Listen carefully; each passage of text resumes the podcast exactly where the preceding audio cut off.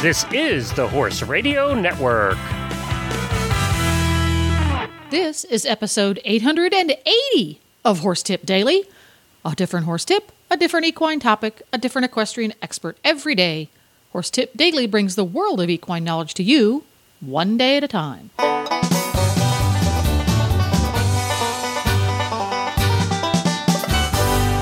Greetings, horse people. Coach Jenn here, and thanks for tuning in to Horse Tip Daily.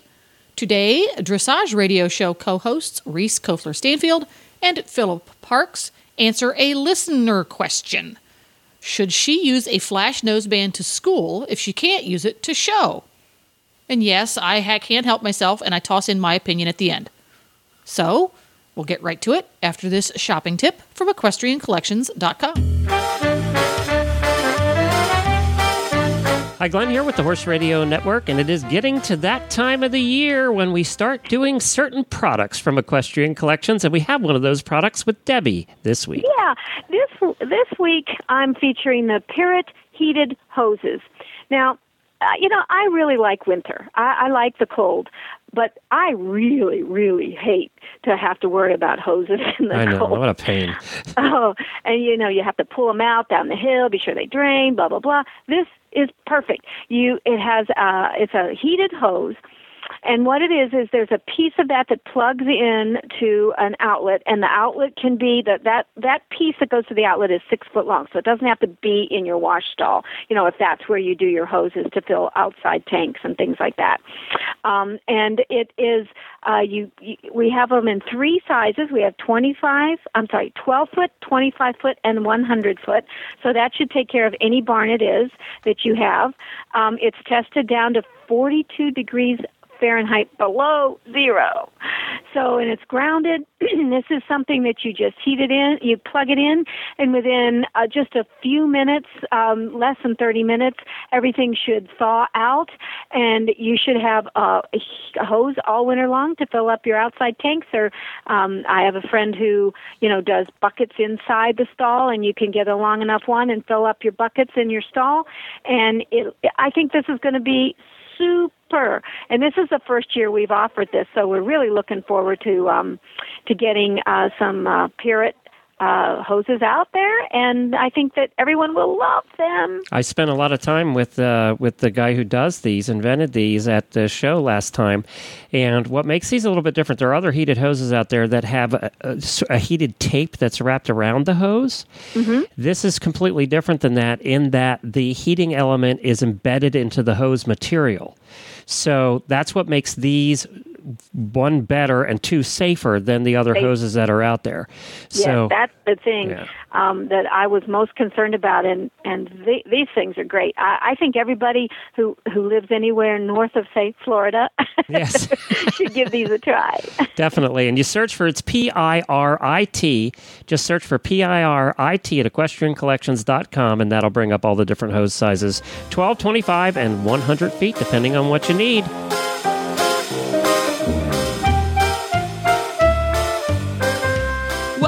Have a listener question. This is Becky from uh, New Zealand here has a listener question. I'm going to try and this we got to brief size it or just make it a little bit shorter here. But uh, let me see here. I have a young. This is Becky, not me. Okay. I have a young thoroughbred who I do a bit of everything with, including show hunter. And it says here in New Zealand, you're not allowed to noseband below the bit for show hunter. Uh, Cavesson is fine, but no flash. So I need to make sure he goes nicely without one. However, my dressage instructor recommends that I use a flash noseband for dressage to help him learn not to open his mouth. What are your thoughts on the use of nosebands as a training aid? Do you always use them with young horses? Should you be aiming to use to use a noseband while your horse needs it and then take it off, or to always ride with one? Um, if I need to, if I need my horse to jump without a noseband, do you think it would be better to also do my dressage schooling without one? Thanks very much, Becky. All right, Reese, I'm going to let you take it away here. What do you think? Yeah, that's a good question. And, um, you know, w- we do deal with a lot of horses off the track here in, in Lexington, obviously. We that we have a huge population of thoroughbreds. So um, we do use nosebands. Um, I personally am not a fan of not having a noseband on. Um, I don't think that it's very helpful because I do think the horses open the mouth, and and race horses typically can be pretty mouthy guys in general. Um, that's a generalization, and all this is you know it's really hard to know without seeing mean- the horse. Yeah, whenever we yeah whenever we answer these questions, I guess it's a good Yeah. disclaimer to say it's very much a generalization, and every horse is an individual. Every horse, yeah, And when you're training and when you're dealing with tack, we always have to be able to, you know, start inside the box and be able to go outside the box and change Yep. the plan and find out what works for every horse. So yeah, yeah. No, to start. Absolutely. Yeah. So that's that is important. So as a generalization, um, I I I typically like flashes or um, you know, we we've put several horses now in the Micklem bridles. Um, and those they're legal now in dressage and also in eventing dressage. And um, a lot of my X-race horses go really well in that particular noseband. Um, again, it's very specific um, uh, to each horse. Um, but I'm not a fan of horses going around with their mouths open and the bit sliding through their mouth. So um, I typically like him. And I tell people, you know, everyone's like, well, how tight should you make them? Well, I, my idea of that is that they should be as tight as your belt. if your belt is loose, your pants will fall off. And if your belt's too tight, it's uncomfortable. And it's the same thing for a noseband. You know, it needs to be tight enough that it's um, that, that it's actually doing something, but it doesn't need to be too tight that it's not. So that's sort of my rule of uh, of thumb. Philip, how about you? Um, when I start the three-year-olds, it's almost always in a flash noseband. Um, again, as a generalization, but I just uh, open his mouth to try and fix a problem that that gets kind of created because he didn't have it on.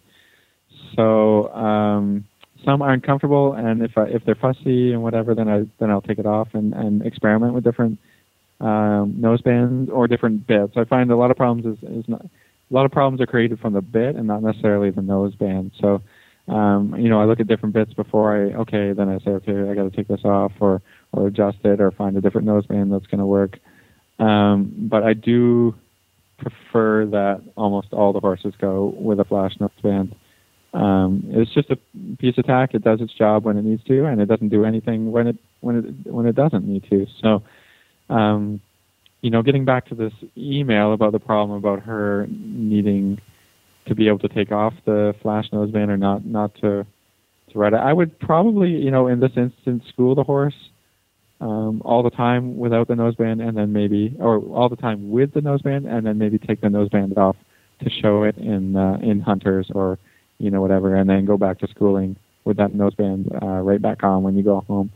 Um, again, it does a very important job. You know, a horse can really evade the bit if they can open their mouth, and you know, um, and then you get into problems like you said of the bit kind of sliding through the mouth, or you know, all kinds of issues. So, um, I would recommend to to try and put the noseband on and to keep it on for at least a couple of weeks to see, you know, that the horse can accept a closed mouth, and then uh, and then experiment with how much you want to ride with it and how much you you want to you want to take it off. But uh, uh, flash noseband is great, drop noseband is great, um, and then you know by the time they they get all the way to the to the levels to the FEI levels where you need to ride with a double bridle, you find that they just they know how to accept the bits and it's not a problem. Obviously, in a double bridle, you, you don't ride with a with a flash noseband or any of those types. That they've they're along enough in their training that that they they've got the idea that they're not opening their mouth and resisting the bits, and then and then it's not a problem. So, and the same thing as you with the tightness. Um, you know, I like to be able to you know kind of get a finger in there. That you know,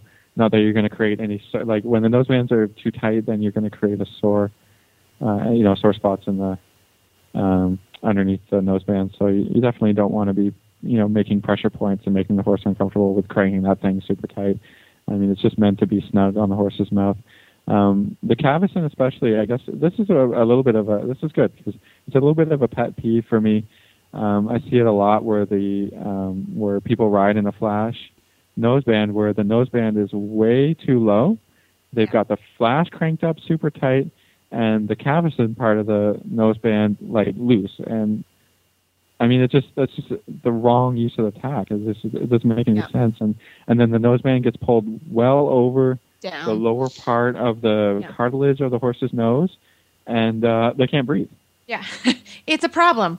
It's a problem. So um, this, is, this is good that we get to talk about this a little bit because again, I see it a lot. So what you want is you want that the um, the cavesson part of that noseband, you know, up pretty high. Uh, I like you know kind of a finger or two fingers width away from the cheekbone. Yep.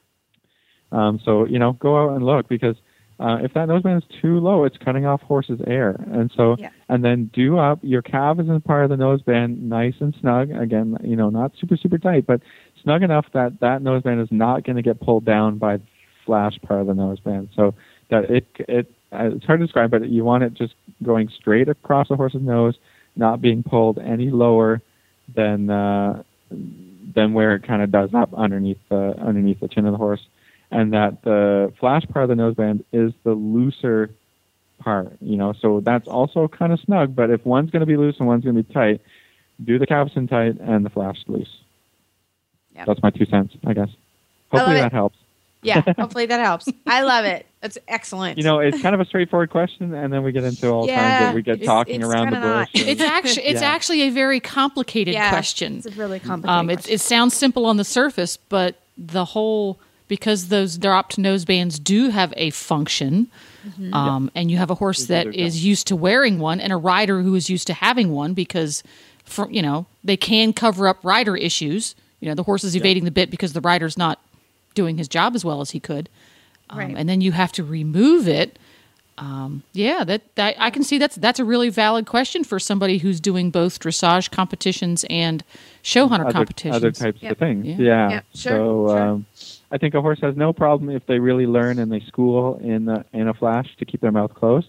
And then when you're ready to show, I mean, if you've got contact issues, anyways, maybe maybe it's time to go home and school a little bit Yeah. more and get Yeah. get your The- hands educated Yeah. and then The good Uh, news there is that show hunters are not required to carry themselves in as athletic a frame as a dressage horse. If you if you have a Yeah. dressage horse that can Yeah, do think first level, he good can do point. show hunters. So it's it's I not putting a a whole point. ton of stress on those those aids. Yeah, I think that's Right. putting going back to what I was talking about. Whereas in the show hunters, you don't need as solid a, a connection. You actually want the horse a little bit, uh, a little bit to ex- be accepting kind of a looser A range, little so. Yeah. and a, a little bit more free. Yeah, so the horse should be much happier. Um, you know, if you're pulling them around the the sh- the hunter course, there's a little bit of an issue there too. So, but that gets Right. into that gets into a whole. Yeah. We're a dressage radio show, so stick stick We'll that do that on the next episode. That's Yeah. the next episode. a whole different show on. Yeah. Well, that pretty much takes care of it. And you can find lots more tips on topics ranging from barn care to websites for horse people at horsetipdaily.com. Just look for the topics drop down menu on the left. And you can listen to the Dressage Radio Show at dressageradio.com. And now you can have all of your Horse Radio Network shows with you wherever you go with our new free app for iPhone and Android. Just go to your App Store and search for Horse Radio Network. Download it today. It's awesome and free. And don't forget to support our sponsors here on Horse Tip Daily because they really do make these podcasts possible. Today's podcast has been brought to you through the generous support of EquestrianCollections.com. The Horse Radio Network and the Horse Radio Network hosts are not responsible for statements of guests or their opinions. Use your own judgment when listening to the tips provided by the experts on Horse Tip Daily.